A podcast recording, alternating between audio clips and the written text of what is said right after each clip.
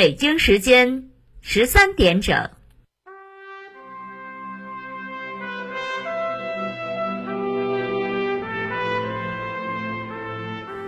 历史与诉说，亲历与真相，欢迎收听广播剧场。《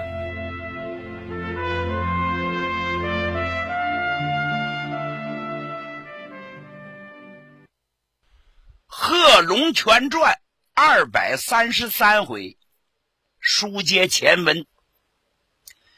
李觉这个家伙是十分的狡猾呀，因为他吃过红军的亏，好悬没连本丧汤，因此他格外的谨慎。他让这个侦查员详细了解鸡公垭的地形，到底有没有红军。说没有红军，他不相信。这么至关重要的地方，红军能走错这步棋吗？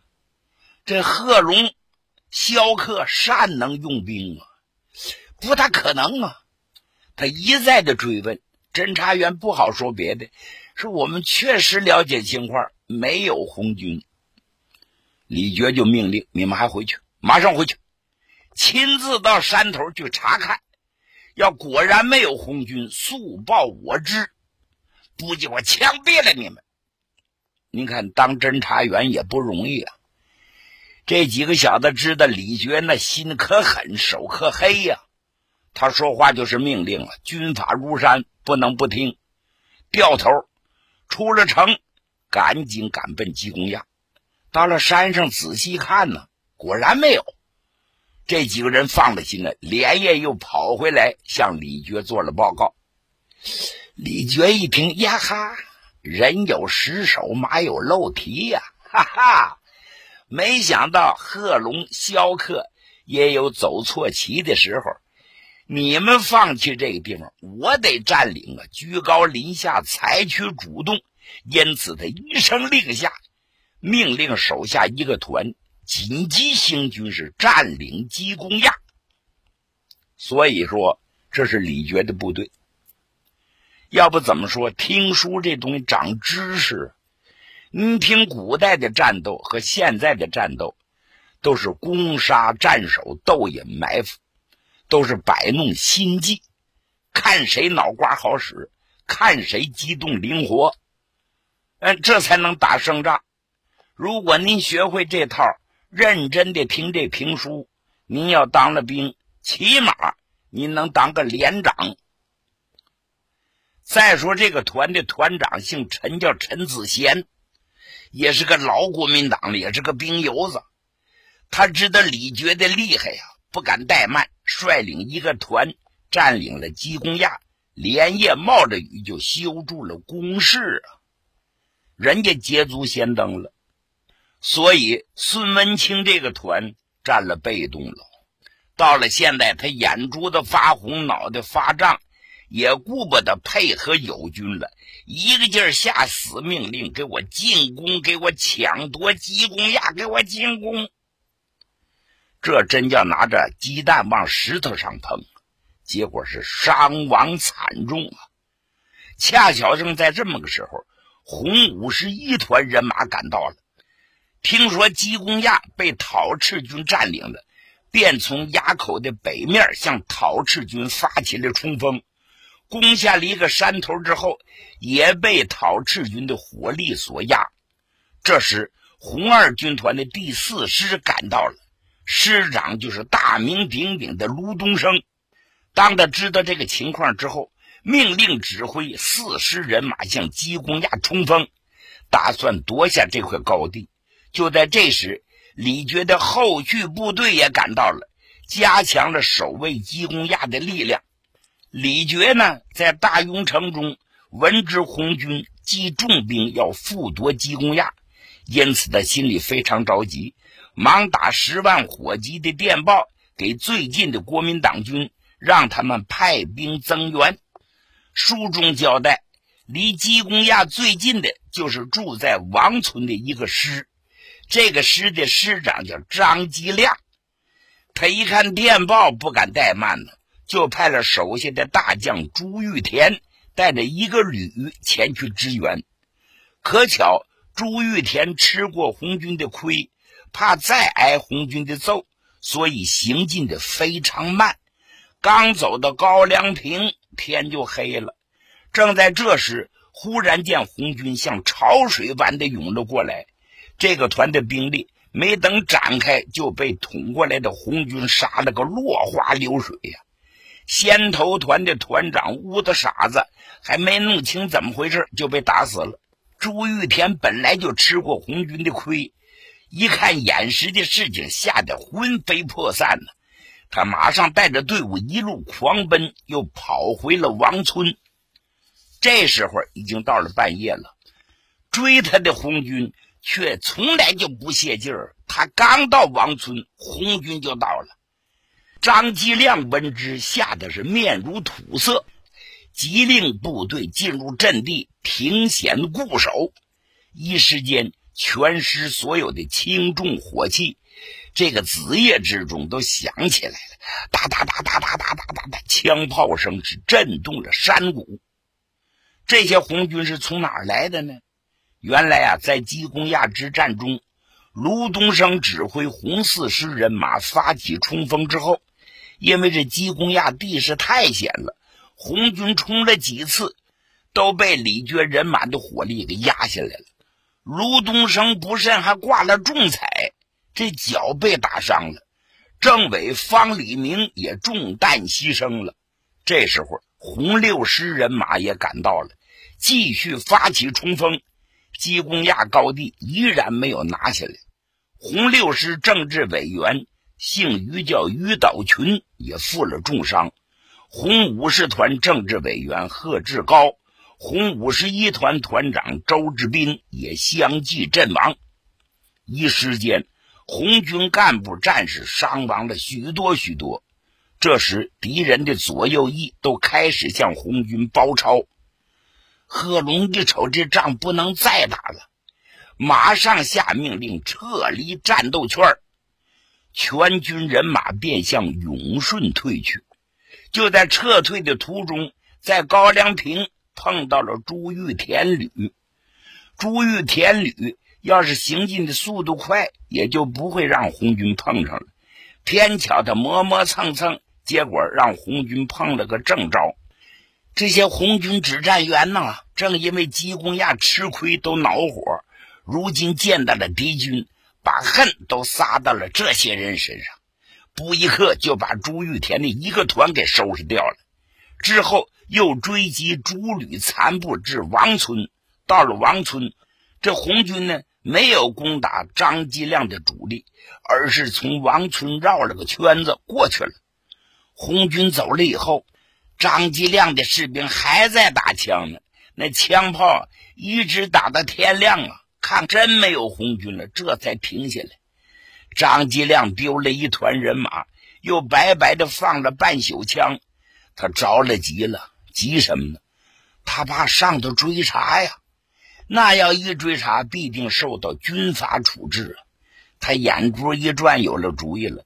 当即给何健发了个电报，隐瞒了一团人马覆灭之情，又说萧贺率众两万余人猛攻王村，经半夜之激战，我军将士不怕牺牲，已经把敌军击溃。这瞪眼瞎白话呀！何健得知电报，信以为真，还挺满意，回电还嘉奖了他。再说红二六军退到了永顺及其附近的塔沃一带后，清点人数，知道鸡公垭一战红军伤亡了九百多人呢。红四师的师长卢东升受了重伤，政委方礼明牺牲，红六师政委于岛群也挂了彩，还伤亡了几个团的干部。贺龙随即命人把孙文清押到了军团司令部。他见到了孙文清以后，满脸怒容地问：“孙文清，你为何私自把队伍带下山？临行之时，我是怎么交代你的？”孙文清是低头不语啊。贺龙转过身来，命令左右：“各位。”孙文清身为团长，在执行战斗任务之中玩忽职守，使我们丧失战机，伤亡九百多人，已触犯了军法，拉出去毙了。贺龙言毕，立时几个战士冲上来，把这孙文清捆起来，往外就推。孙文清含着眼泪看了一眼贺龙，没言语。哎，恰巧正这么个时候，任弼时、萧克赶到了，见战士们正推着孙文清往外走，立即把他们拦住了。怎么回事？怎么回事？这战士们把经过的事情跟任弼时报告了一遍。哦，你们先别知情啊，等一等。稳住了之后，任弼时、萧克来见贺龙，就跟贺龙求情啊。孙文清按罪当枪毙，但是据我们所知，孙文清过去屡立战功，从一个普通的士兵熬上了团长，念他前者有功，从轻处置吧。嗯，他坏了咱们的大事，这种人怎么能留下呢？任弼时又说好话，萧可也给讲情，最后贺龙算开了恩了。好吧，把他押回来，把孙文清押回来了，绑绳给解开。贺龙指着他脑门子：“孙文清啊，孙文清。”要不看在政委给你求情的份上，我非得毙了你。不过看在政委的份上，饶你不死，把你的职务撤销，下到连队当一个普通士兵去立功赎罪。哎呀，孙文清听完了之后，给贺龙敬了礼，谢过了任弼时和萧克，转身出去了，保住一条命，当了士兵了。这叫什么呢？人不该死，总有救。这又叫一言兴邦，一言丧邦。你看，说了几句好话，他保住这条命了。要给加点油，加点火，他这条命就保不住了。孙文清能不感谢任弼时和萧克吗？闲言少叙，书归正文呐。就在红二六军团在永顺塔沃休整期间。李觉的部队已经直接威胁了永顺城，敌陈月汉的部队已经攻陷了桑植，张振汉的部队已经逼近了永顺地区，陈渠珍部也已经攻陷了龙山，几路大军已经把红军围在了核心了。鉴于此情，任弼时、贺龙和萧克等又商量红军的行动。这时啊。在红二六军团的东方和南方，是以湘军李觉为首的两路大军，此为湘军之主力。从地形上看，这两路湘军所处之地平坦，且靠近常德、桃园和李州，为讨赤军中之强者。西面和北面是张振汉、陈月汉两路，这两路都是杂牌军。装备差，人数少，哎，大部分都是北方人。雨天行军还得拄棍子，而西北方向又多为山地。恩施、鹤峰一带原为红军的根据地，群众基础非常好。这样，红军就决定向西北方向走，以求在运动之中寻找战机，歼灭讨赤军，伺机北渡长江。到湖北西部创建根据地。部队临出发之前，召开了连以上的干部会议，由萧克做了动员及战斗部署。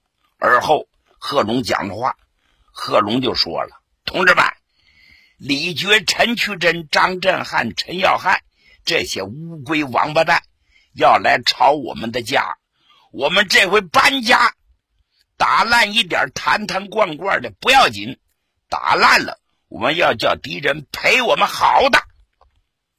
红六军团的干部有战略大转移的经验，这次转移到外线作战，就把那些破烂笨重的自重统统都扔掉了。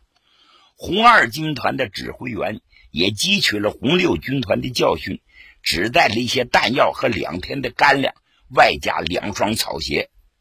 红二六军团的转移行动引起了讨赤军的注意，使敌人判断红军将由龙家寨、万民岗北进，便命令陈耀汉指挥所部从桑植堰离水西进，企图与贺峰等地张振汉部队打通联系，切断红二六军团北移的通路。陈耀汉。马上调集了手下三个旅，向陈家河渡口一带行进，企图与西面的张振汉部队打通联系，截击向北机动的红军。到了四月十二日上午啊，红二六军团总指挥部率主力部队从塔沃一带出发向北转移，红四师的第十二团为前卫。贺龙给他们的命令是抢占陈家河渡口。红十二团的团长姓钟，叫钟子亭，率领着全团人马向陈家河方向前进。到了陈家河的时候，天已经黑了。偏巧这天还是云遮月，虽然天黑了，四野之物却朦朦胧胧的似见非见。红十二团的一个尖兵排首先进了陈家河街口。刚刚到了街内，只见从一间房屋内走出俩人来。尖兵排的排长叫王铁山，人很精明。他走到最前边，一看这两个人，赶紧问话，但是对面没有搭腔。接着那俩人又问他们口令。这两个人一问口令，王铁山当机立断，眼前问话的一定是敌人。忙从腰中取出枪，一搂着扳机，啪啪啪就是三枪。接着就带着一排迅速退了出来。王铁山的枪声这么一响，陈家河可热闹了，四下里都响起了枪声，还有人高喊：“不好了，红军来了！红军来了！”在这昏天黑地的夜晚，村子里里里外外到处都是敌人的官兵啊！那位问了：“陈家河村住的是什么军队？是国民党陈耀汉下属的一百七十三旅，旅长叫李彦玲。他奉令由桑植出发，沿丽水西进，打算与西面的张振汉纵队打通联系。这天下午，李彦玲行至陈家河，便在陈家河宿了营。陈家河内枪声这么一响。”红十二团团长钟子平立即命令部队控制了陈家河的后山，接着又迅速派人向贺龙报告了情况。贺龙一听，立即叫来了侦察科长，命令他：“你速带人把敌人的情况给我摸清楚。”是。侦察科长答应着，带着几名侦察员飞速赶到陈家河。趁乱偷进了陈家河内，功夫不大，抓来了两个俘虏。这时贺龙也赶到了红十二团指挥所，便亲自审问了俘虏。贺龙得知进入陈家河的是陈耀汉手下的一七三旅，而陈耀汉的大队人马尚在数十里之外，立即是双目闪光啊！转回身对钟子平说。子婷啊，听见没有？送到咱们嘴里的肥肉，咱能不吃吗？贺龙啊，对这一带的地形十分熟悉，如数家珍一般，命令红四师迅速抢占陈家河西边的三个小山包，用全师的机关枪封锁陈家河的渡口，命红六师将土围子围住。之后，又叫过十几名号兵。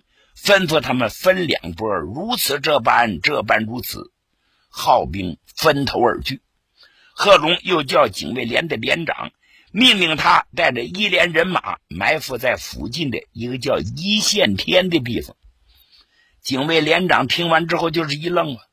报告军团长，你们身边没有警卫怎么行？贺龙把大手一挥，去执行命令。是。警卫连长只得将全连人带走啊！说话的功夫，天就亮了，但见那山山岭岭都蒸腾着一层薄雾。天一亮，战斗就打响了。红军向陈家河发起了攻击。陈家河虽然是个寨子，但四周啊有土筑的围墙，围墙里是陈的部队。折腾了半宿了，见没有红军，才安定下来。如今听到了枪响，都爬上了土围的阻击红军。那时候啊，红军还没有重炮。侦察连长李国良带着十数名侦察员，身背着捆成捆的手榴弹，在火力的掩护之下，靠近了土围子。十几个人一起向土围子扔了手榴弹，接着趁势架起人字梯。爬了进去，后边的红军也冲了进去。李彦玲的士兵见红军进了土围子，都高喊呐：“快跑啊！大队红军进来了！红军进了土围子了！”李彦玲听说大队红军进了陈家河，慌忙带着人马逃了出去，直奔东边的山头。刚到山下，只听见山上。滴滴滴，哒哒哒的响声，是一阵冲锋号声。那号声借着山谷的回音更加响亮，真好像有千军万马要冲杀过来。吓得李彦玲人马乱喊，又退了回来，退到了陈家河渡口，打算渡河逃命。一时间呢，成堆的人马都挤到渡口的一端。贺龙从望远镜内看的是清清楚楚。立即命令埋伏在三个山包上的机关枪是一起开火。真可叹哦，这些国民党的炮灰呀，顿时三魂渺渺归地府，六魄飘飘入阴曹啊！枪声响后，你看吧，渡口上立刻倒满了剿赤军的尸体，没有死的是举手投降，跳入河中的多被淹死。红六师又从后边压了过来，陈部人马是彻底垮了。旅长李彦玲也死于乱军之中，只有少数的残兵逃过河去。这一仗只用了两个时辰，陈耀汉纵队的一个旅就被二六军团给消灭了。当红军向陈家河发起攻击的时候。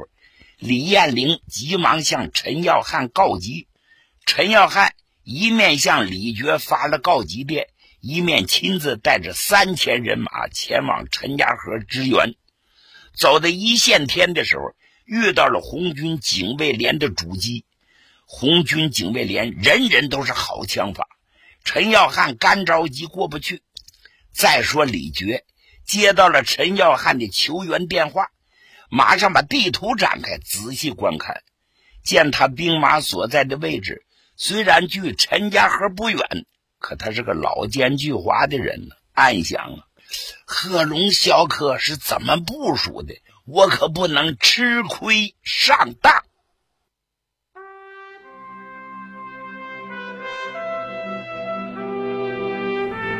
听众朋友，今天的广播剧场就为您播送到这里。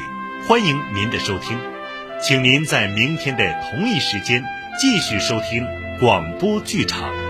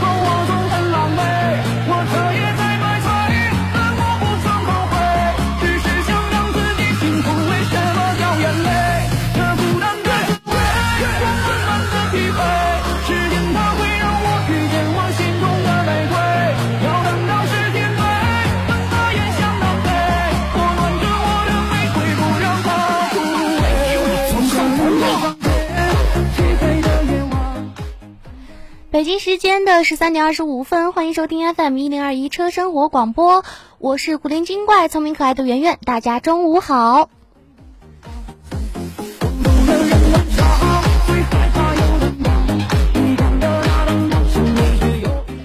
看到啊辅助群管说猜猜下来是哪个主持人？没想到吧，大家，结果又是我，我又回来了。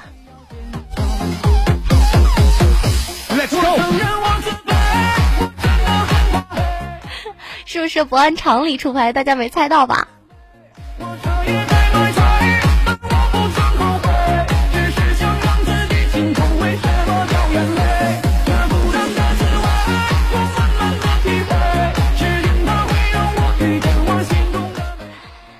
来听一下一米阳光发来的语音信息。两点一，各位师傅们，火车站已经开始大批量出人了，后面的小伙伴都可以拉上的，应该是。现在一点十八分。嗯，好的，收到，谢谢你的分享。哎呀，不辛苦啦。其实，我觉得广大出车的师傅们也是每天都在路上忍受着这个，不管严寒还是酷暑，日复一日的在辛勤工作，也是十分的辛苦。能陪伴大家，嗯，也算是我的一件值得开心的事情。他走后的模样，深深刺痛的心，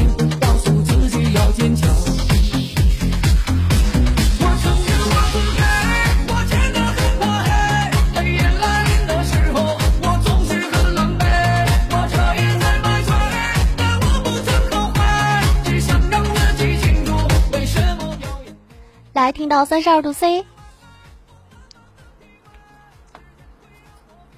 高铁站大客区目前已经排队至少有五十人以上，应该还在出。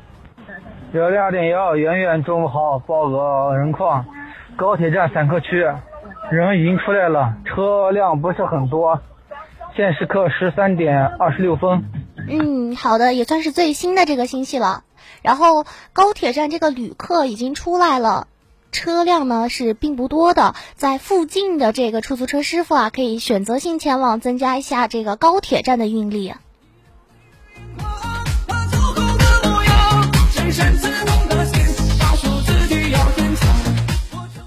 来听到辅助群管，一零二一报个路况，圆圆中午好，中午好。华林桥西向东下河滩往新一路方向排队排队。好的，收到，谢谢你的分享。